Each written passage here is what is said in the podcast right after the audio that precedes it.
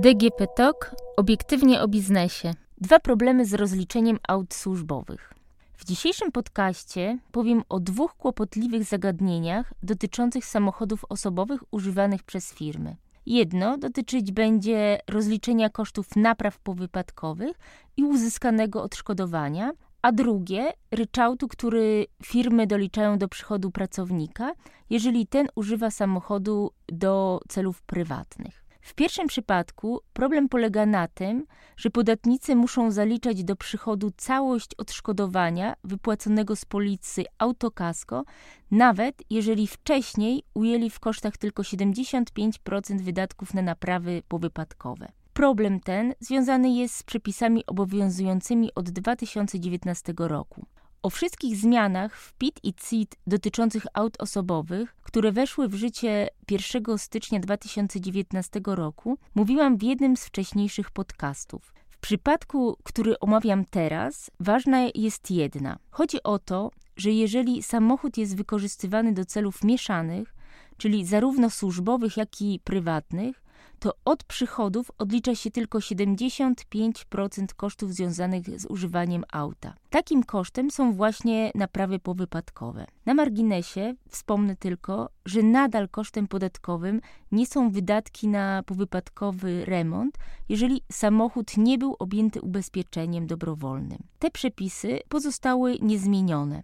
To powoduje, że firmy dbają o to, aby samochód miał takie ubezpieczenie.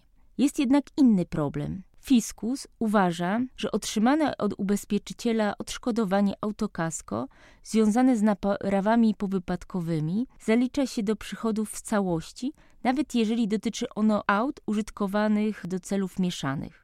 Wprawdzie w ustawie o podatku dochodowym jest przepis, zgodnie z którym do przychodów nie zalicza się zwróconych wydatków niezaliczonych do kosztów uzyskania przychodów, ale fiskus uważa, że nie ma on zastosowania w tym przypadku. Twierdzi bowiem, że kwota, którą otrzymuje podatnik, nie jest zwrotem wydatków niezaliczonych do kosztów podatkowych, ale odszkodowaniem uzyskanym w ramach zawartej umowy autokasko. Co więcej, jego zdaniem nie ma znaczenia, że zgodnie z umową zawartą z ubezpieczycielem, wysokość odszkodowania może stanowić równowartość kwoty poniesionej na naprawę samochodu. Mam dla podatników jeszcze jedną złą wiadomość. Taką interpretację, niekorzystną dla nich, podzielił Wojewódzki Sąd Administracyjny w Gdańsku w wyroku wydanym 19 listopada 2019 roku.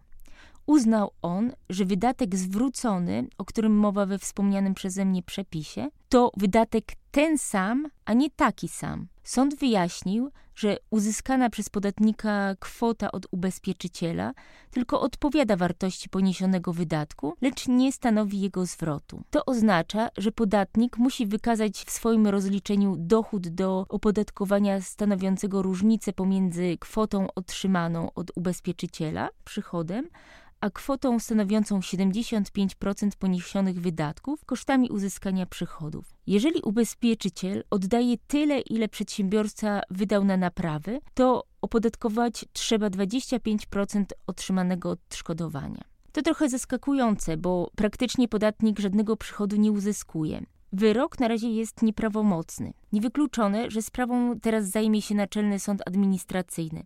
Mam nadzieję, że NSA podejdzie inaczej do sprawy i spojrzy na praktyczny wymiar otrzymywanych od ubezpieczyciela pieniędzy. W rzeczywistości bowiem stanowią one taki zwrot.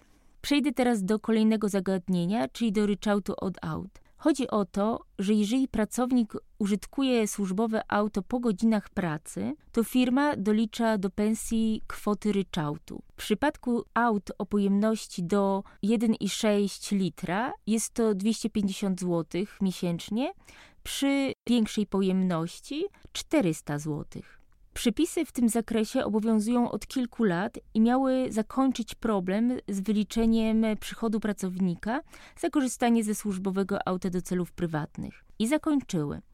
Powstał jednak kolejny problem. Czy kwota odpowiednio 250 i 400 zł zawiera w sobie koszty paliwa? Od początku fiskus stwierdził, że nie. Tego stanowiska nie podziela Naczelny Sąd Administracyjny. Mimo jednak, że NSA konsekwentnie orzeka na korzyść pracowników, to fiskus nie zmienił zdania. Dyrektor Krajowej Administracji Skarbowej wydaje interpretacje korzystne dla podatników tylko jeżeli w danej sprawie zapadł już wyrok NSA. I takie interpretacje pojawiają się w bazie Ministerstwa Finansów cały czas. Ostatnia, którą znalazłam, jest z 7 listopada 2019 roku. Jeżeli sprawa nie była przedmiotem sądowego rozstrzygnięcia, podatnik nie może liczyć na pozytywną odpowiedź. Mam jednak nadzieję, że wkrótce dyrektor KIS zmieni swoją wykładnię. Na razie jednak, aby firma była bezpieczna, nie doliczając przychodu za paliwo wykorzystywane do jazd prywatnych, musi iść do sądu. Jest też jeszcze jedno rozwiązanie. Można zapisać w regulaminie, że do jazd prywatnych pracownik musi tankować paliwo we własnym zakresie. Oczywiście nie może pozostać